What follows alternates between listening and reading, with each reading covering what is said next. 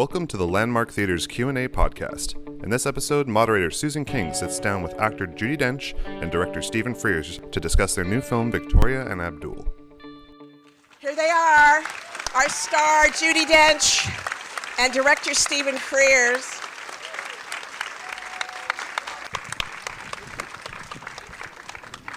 I'm sorry we're late, but we've just discovered that you have milkshakes in this country. We were enjoying milkshakes. It's, We are uh, from a third world country, and so it's chocolate, banana, and malt. So, so thank you so much for coming here today, and I'm sure everybody enjoyed the movie.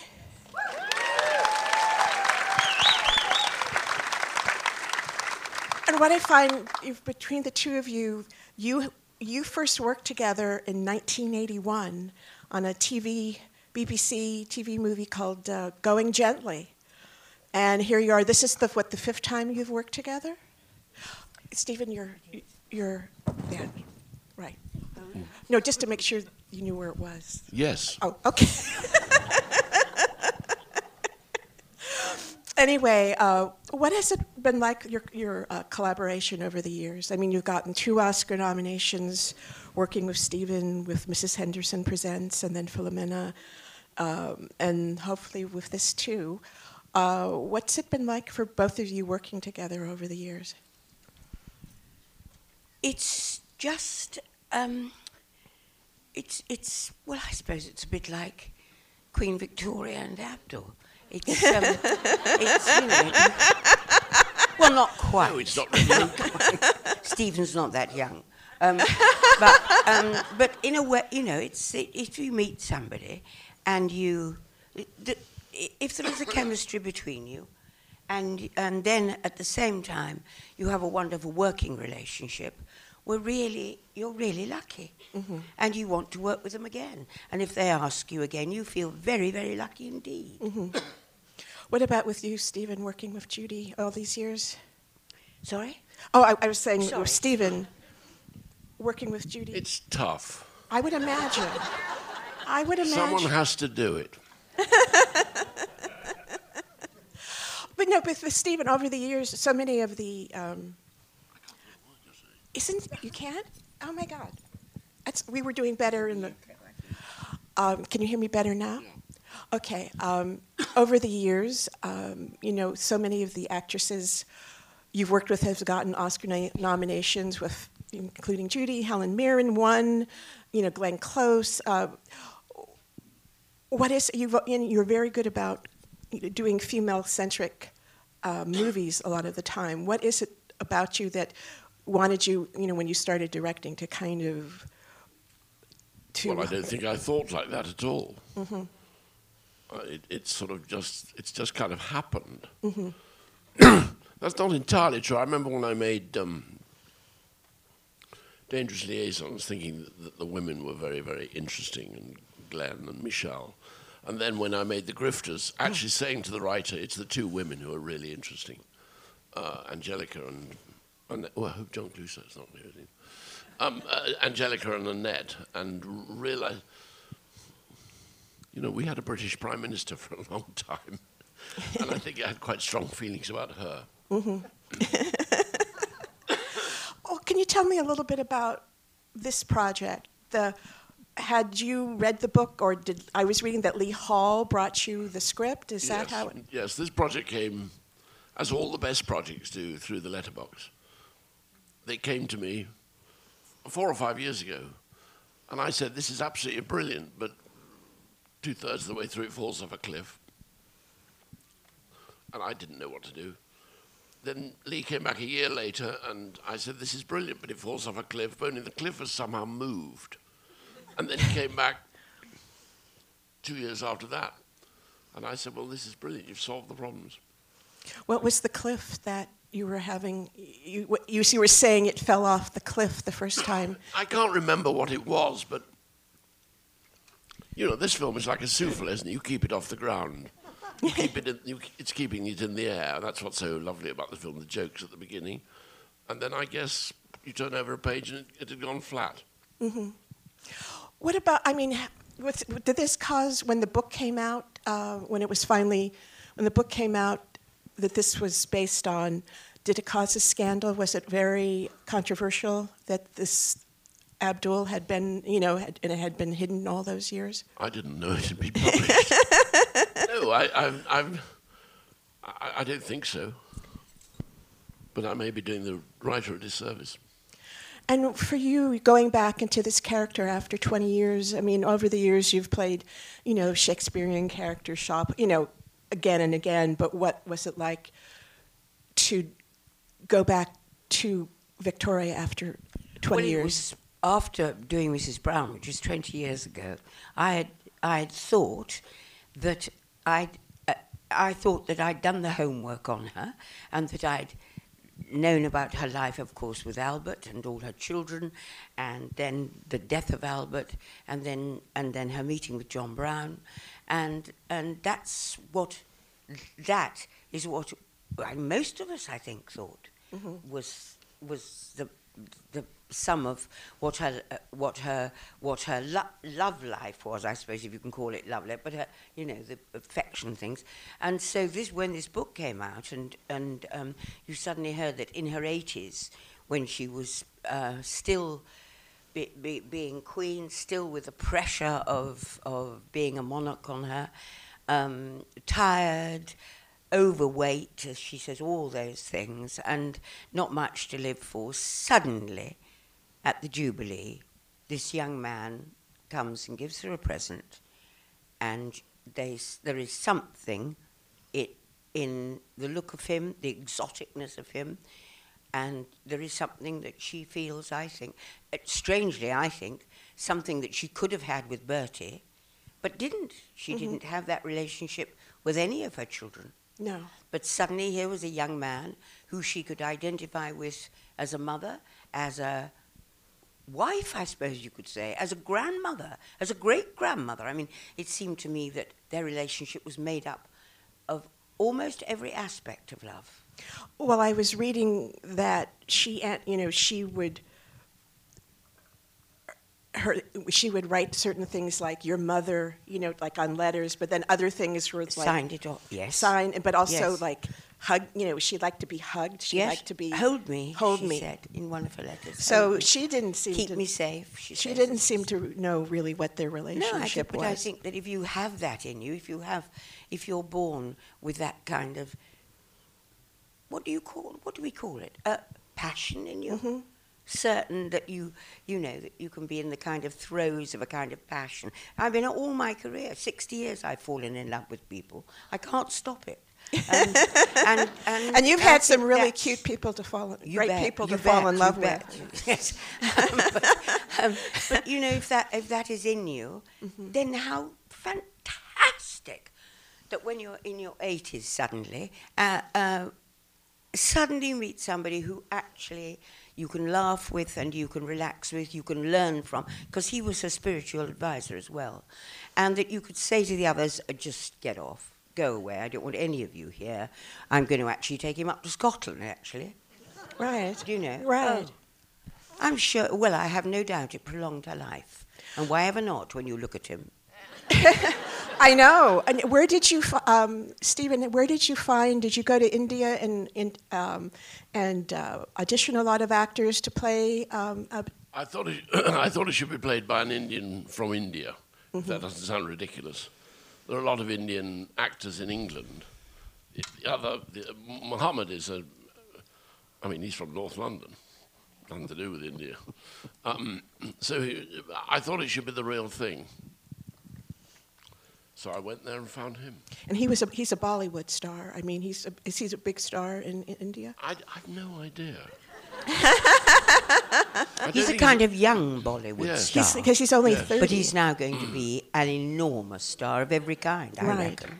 right. Why ever not? Quite. Well, when you met him and worked with him, did you, what type of a relationship did you have? Was it? I mean, I didn't mean it that way. I Oh, mean, I as a working. I meant oh, it. yeah. um, well, we, I thought we ought to meet quietly, and we did. We, we booked somewhere to have lunch, I thought we're going to have to work together so much, and I was very nervous, and I got there very early and sat waiting for him, and he walked in, and I, well, he can, he'll tell you himself, uh, I just gave him the most enormous hug because immediately you, th- you think, oh, this fantastically beautiful young man, um, and, and it somehow broke down many barriers, which we subsequently we found out because we were both very nervous, but we got on really fantastically well. And he, uh, Stephen doesn't rehearse, and we, uh, he and I rehearsed a lot the Urdu and the writing of the Urdu, and so And also, Lucky. with both of you, uh, Stephen, you got the chance to to work at to go to the Osborne uh, house. This is like the first time any movie has been shot there. I believe so. Yeah. Yeah, Did it was it in. was it a lot of? did it take a long time to get that type of permission? You know, I don't know because I wasn't involved in the negotiations. I, I, I, I mean, I, perhaps I should have been. Um, I don't know what. I don't know what went. I don't know why they let us in. They were sweet. They were. I were. think they were pleased to see us. But there were all sorts of things we weren't allowed to do Like touch certain. because we weren't allowed to touch. Because Stephen said at one point, um, at the beginning of this scene, you two sit on that sofa. And they went, no. So Stephen said, what? He said, no, no. Only one person sits on that sofa. So, so he, okay. Stephen rearranged it. And then he'd say, um, if we just move that. and then they'd all put on gloves and come and they'd say, "Wh- wh- where would you like it? Where would you like it? Is that all right? Yes, that's fine. And then there was one piece of carpet we weren't allowed to walk on. All the rest of the carpet, but just one blue border that we weren't allowed to walk on. That's. That was quite tricky. but didn't the, the And production? Stephen had to wear funny things on his shoes. Oh, like those had to wear those nurses. funny things Right. on their shoes, yes. But Looked what- like a kind of secret club. Did they have? But the, the production designer did they design certain things to be put in the house or to cover, or did you just? Well, I remember in the Durbar room, there were things that had to be covered up. I can't quite now remember what they were. Modern bits that they'd have put in to protect, you know, mm-hmm. objects. So the, yes, we were. I mean, we were constantly on the lookout for that. Not much, there wa- but there wasn't much of it. Right. How long did you shoot up there for? Three and a half weeks.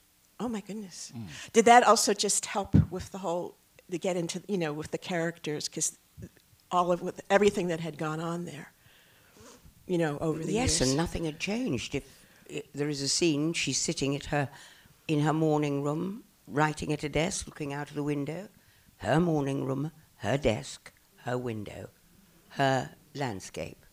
right. Well, that's a, you know, and all the corridors and and uh, and um, staircases and things like that. You know, that's there they are, and they have never changed.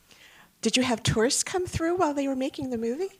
We Yes, we I had mean, a morning. not- The, the, the, when we the were shooting Durbar somewhere, room there was would be good, other wasn't it? people. Yeah. Yes. No, it's not difficult. But you know, I was just wondering what they felt like when they saw Well, the if they Durbar, saw you. We went. We, we all got ready for the scene in the Durbar room, and then uh, Eddie Izzard came along and said to Ali and me, "Listen, come on, come on, we'll go and look at the Durbar room." And that actually we weren't meant to have gone. So we were all dressed and everything. We all went into the Durbar room, and there was the public looking in cases. and then suddenly they get. It was. I, I, watching the movie, I thought it was kind of really relevant now because it's kind of dealing with, you know, it's dealing with racism at that point, and there's been a rise, and you know, all around the world, here in the United States, of nationalism and racism, and I just thought it, I just felt like it was coming out at the right time because it it really shows it almost uh, uh, tragically that history repeats itself. And Yes, um, yes, I'm afraid so. No, I always liked um, its politics, and I liked it being so provocative. I thought, oh, this will cause trouble. but also wasn't Abdul different than John Brown? That John Brown you know, was always, he knew he was a servant, but Abdul kind of went a little further. Didn't he get, Uh, well, he got promoted. He got, you know, she wanted to give him a knighthood. She, uh, I think, I think she gave him some money, but she brought all their family over, gave them a house Right. and everything like that, much to the disapproval of the household, of course. and especially Bertie. And Bertie, I mean- loathed it. Bertie was He just, really hated it. Bertie was a piece of work.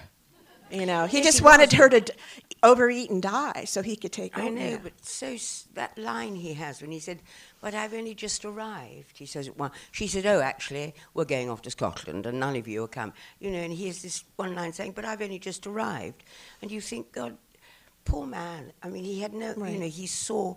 He saw his parents in the morning a little. Right. He saw them in the evening a little, and that was all. And the rest of the children, because they had And nine, yeah, they did have nine. and she didn't like any of them, did she? Not much, no. No, I read there was an article about the movie. I think it was in the Guardian or one of the British newspapers that said that she loved sex, but she didn't love children. That's true. you know, somehow you don't want to really. You There's know, maybe a popular sentiment in this room. But apropos of just what you said, Susan, about about the film being very very pertinent at this moment, Eddie Izzard said the most wonderful thing to me, and I thought that would apply to this and and and to all of us. And he said about the whole business of the fact that he's a Muslim and everything. And he said, um, "I've always thought it more important to be curious than suspicious." right. And I thought that's a wonderful. great, great thing. That's a wonderful line. And it, it was said about, I mean, you know, I watched, rewatched Mrs. Brown yesterday. I hadn't seen it in a long time.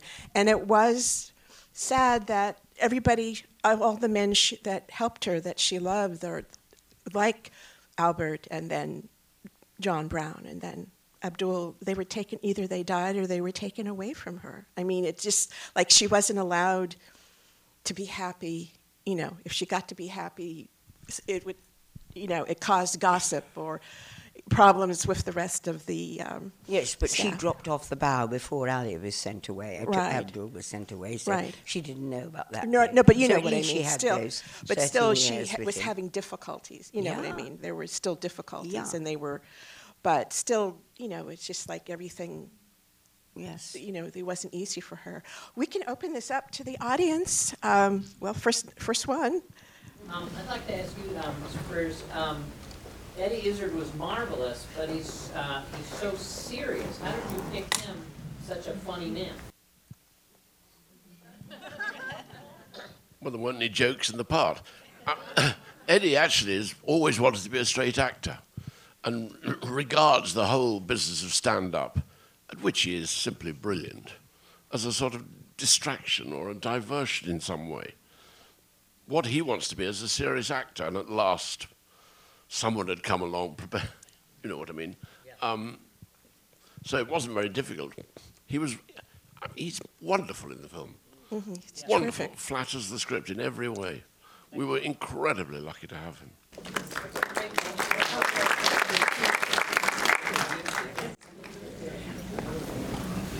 Yes.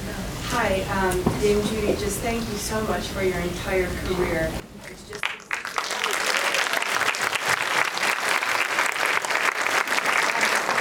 just that so much to all of my peers, for sure. And um, my friends on Facebook are going totally mental right now. Thank you so much, and the direction was just beautiful. Such a, such a deft hand with such a, possibly especially in these times in this country. I was kind of tense to see how this would play out. And it was just beautifully done and beautifully shot, and thank you both so much. Rebecca, right here. Me? Okay. Hi, Judi. Um, I heard you mention in an interview once that you try to learn three new things every day. What were the most important things that you learned while making this movie? Learn something new every day. Yes. Three new things. Yes, I do try and learn something new every day. Um, I've, I've asked this before, but this is such a sh- showstopper um, that I'm going to. This is a word I learned in the summer, and it is what is anatidaephobia? That is an irrational, it's true, an irrational fear of something. Now you tell me what that's an irrational fear of. Anatidaephobia. Of nattering? Gnats. well, I'll tell you what it is. It's the irrational fear of being stared at by a duck.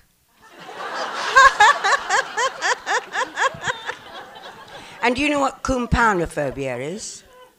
Koumpounophobia is a fear of buttons. Oh my God. And I have a friend who has it. Well, her husband has it.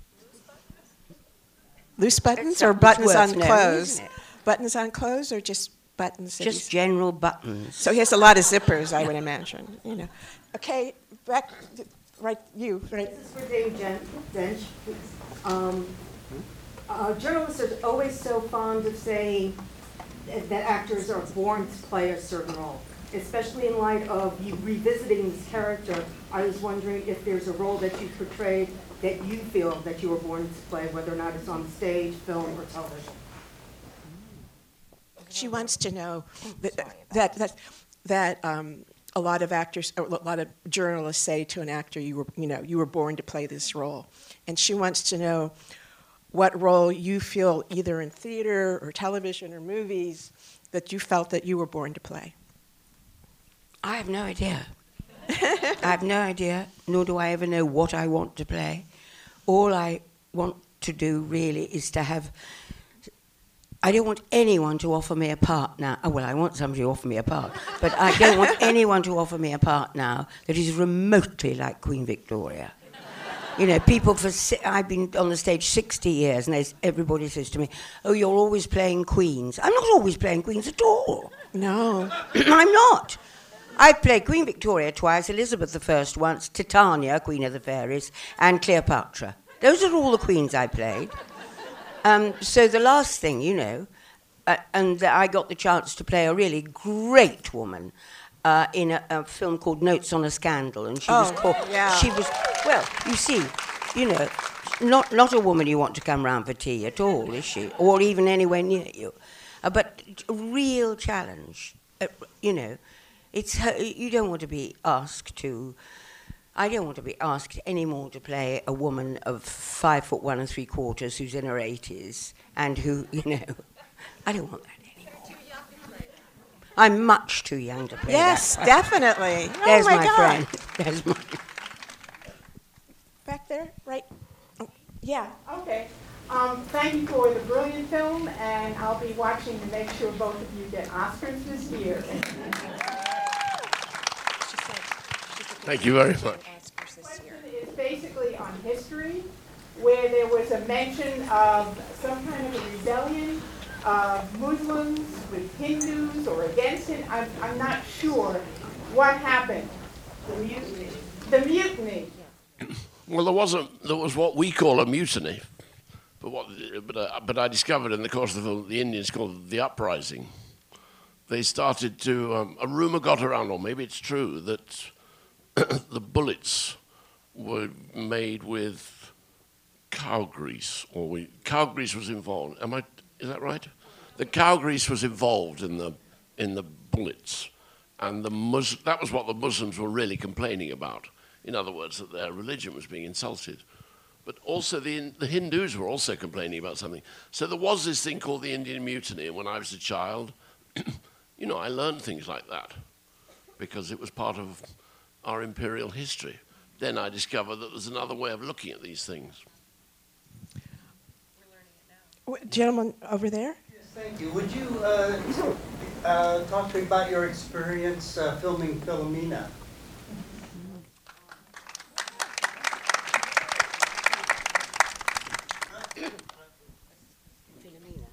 Your experience. Was that was that two ago? It's actually three years. Is it three? Yes. I, well, it was. I can't answer your question. It was good fun. well, Steve Coogan is such a nice fellow, and the, I, I mean, the truth is exactly the same thing happened. That he and Judi used to go and sit in cars and laugh. the acting was sort of secondary. uh, it was it, it was Steve was so interesting, and it was really his his his passion, I suppose, his care that drew, drove the whole film. You know, he'd bought the book. He was a lapsed Catholic himself. It, it was really, and, and it's a very, very moving story. And we also had Philomena Lee around. So we met her before we started filming. And suddenly, believe me, see the film, but meet Philomena Lee, because she is something else. And she, after all those things that happened to her in that life and everything, and that experience, she's got the most glorious sense of humour.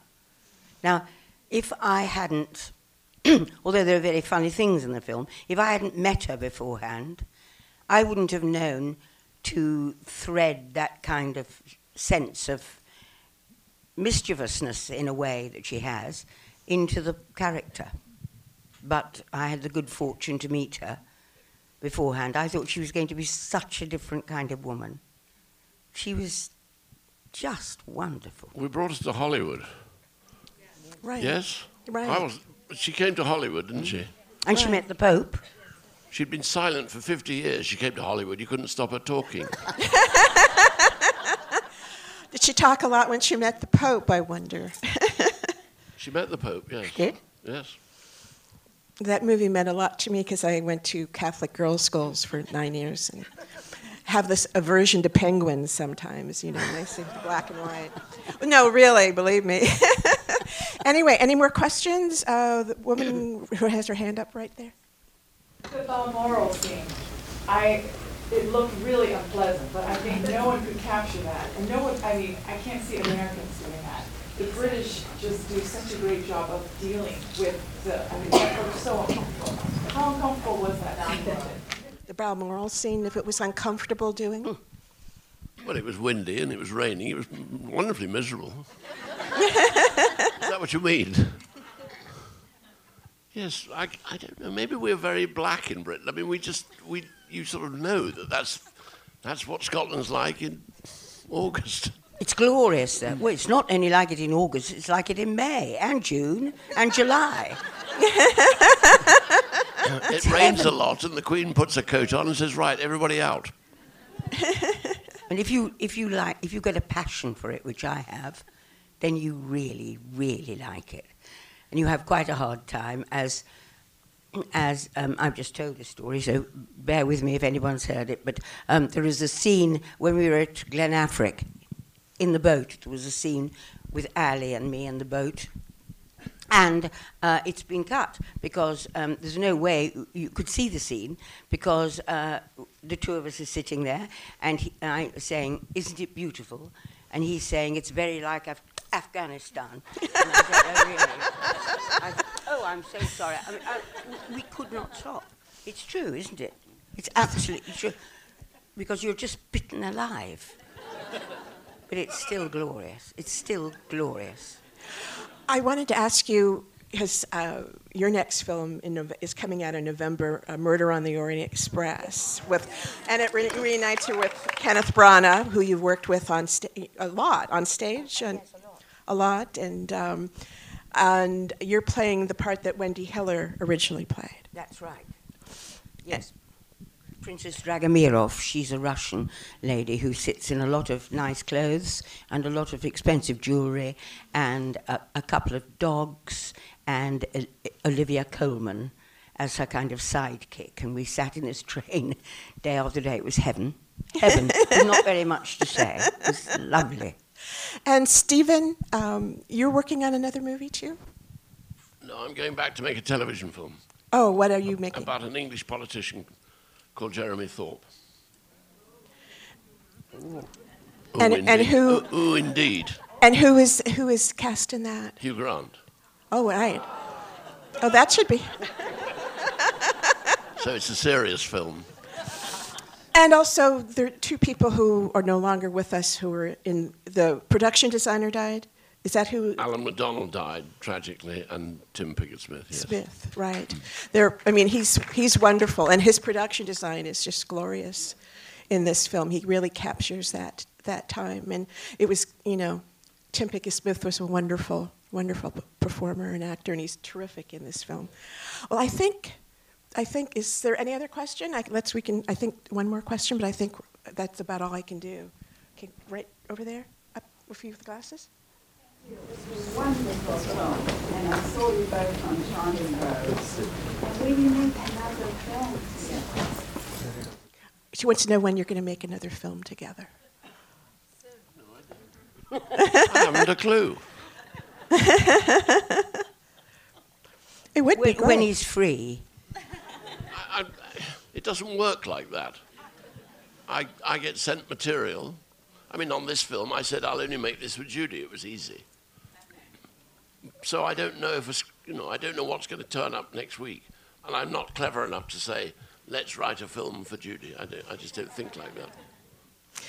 Well, I think that's it, guys. Oh no, because they're co- they're over there. We need to wrap this up. Thank you all for coming.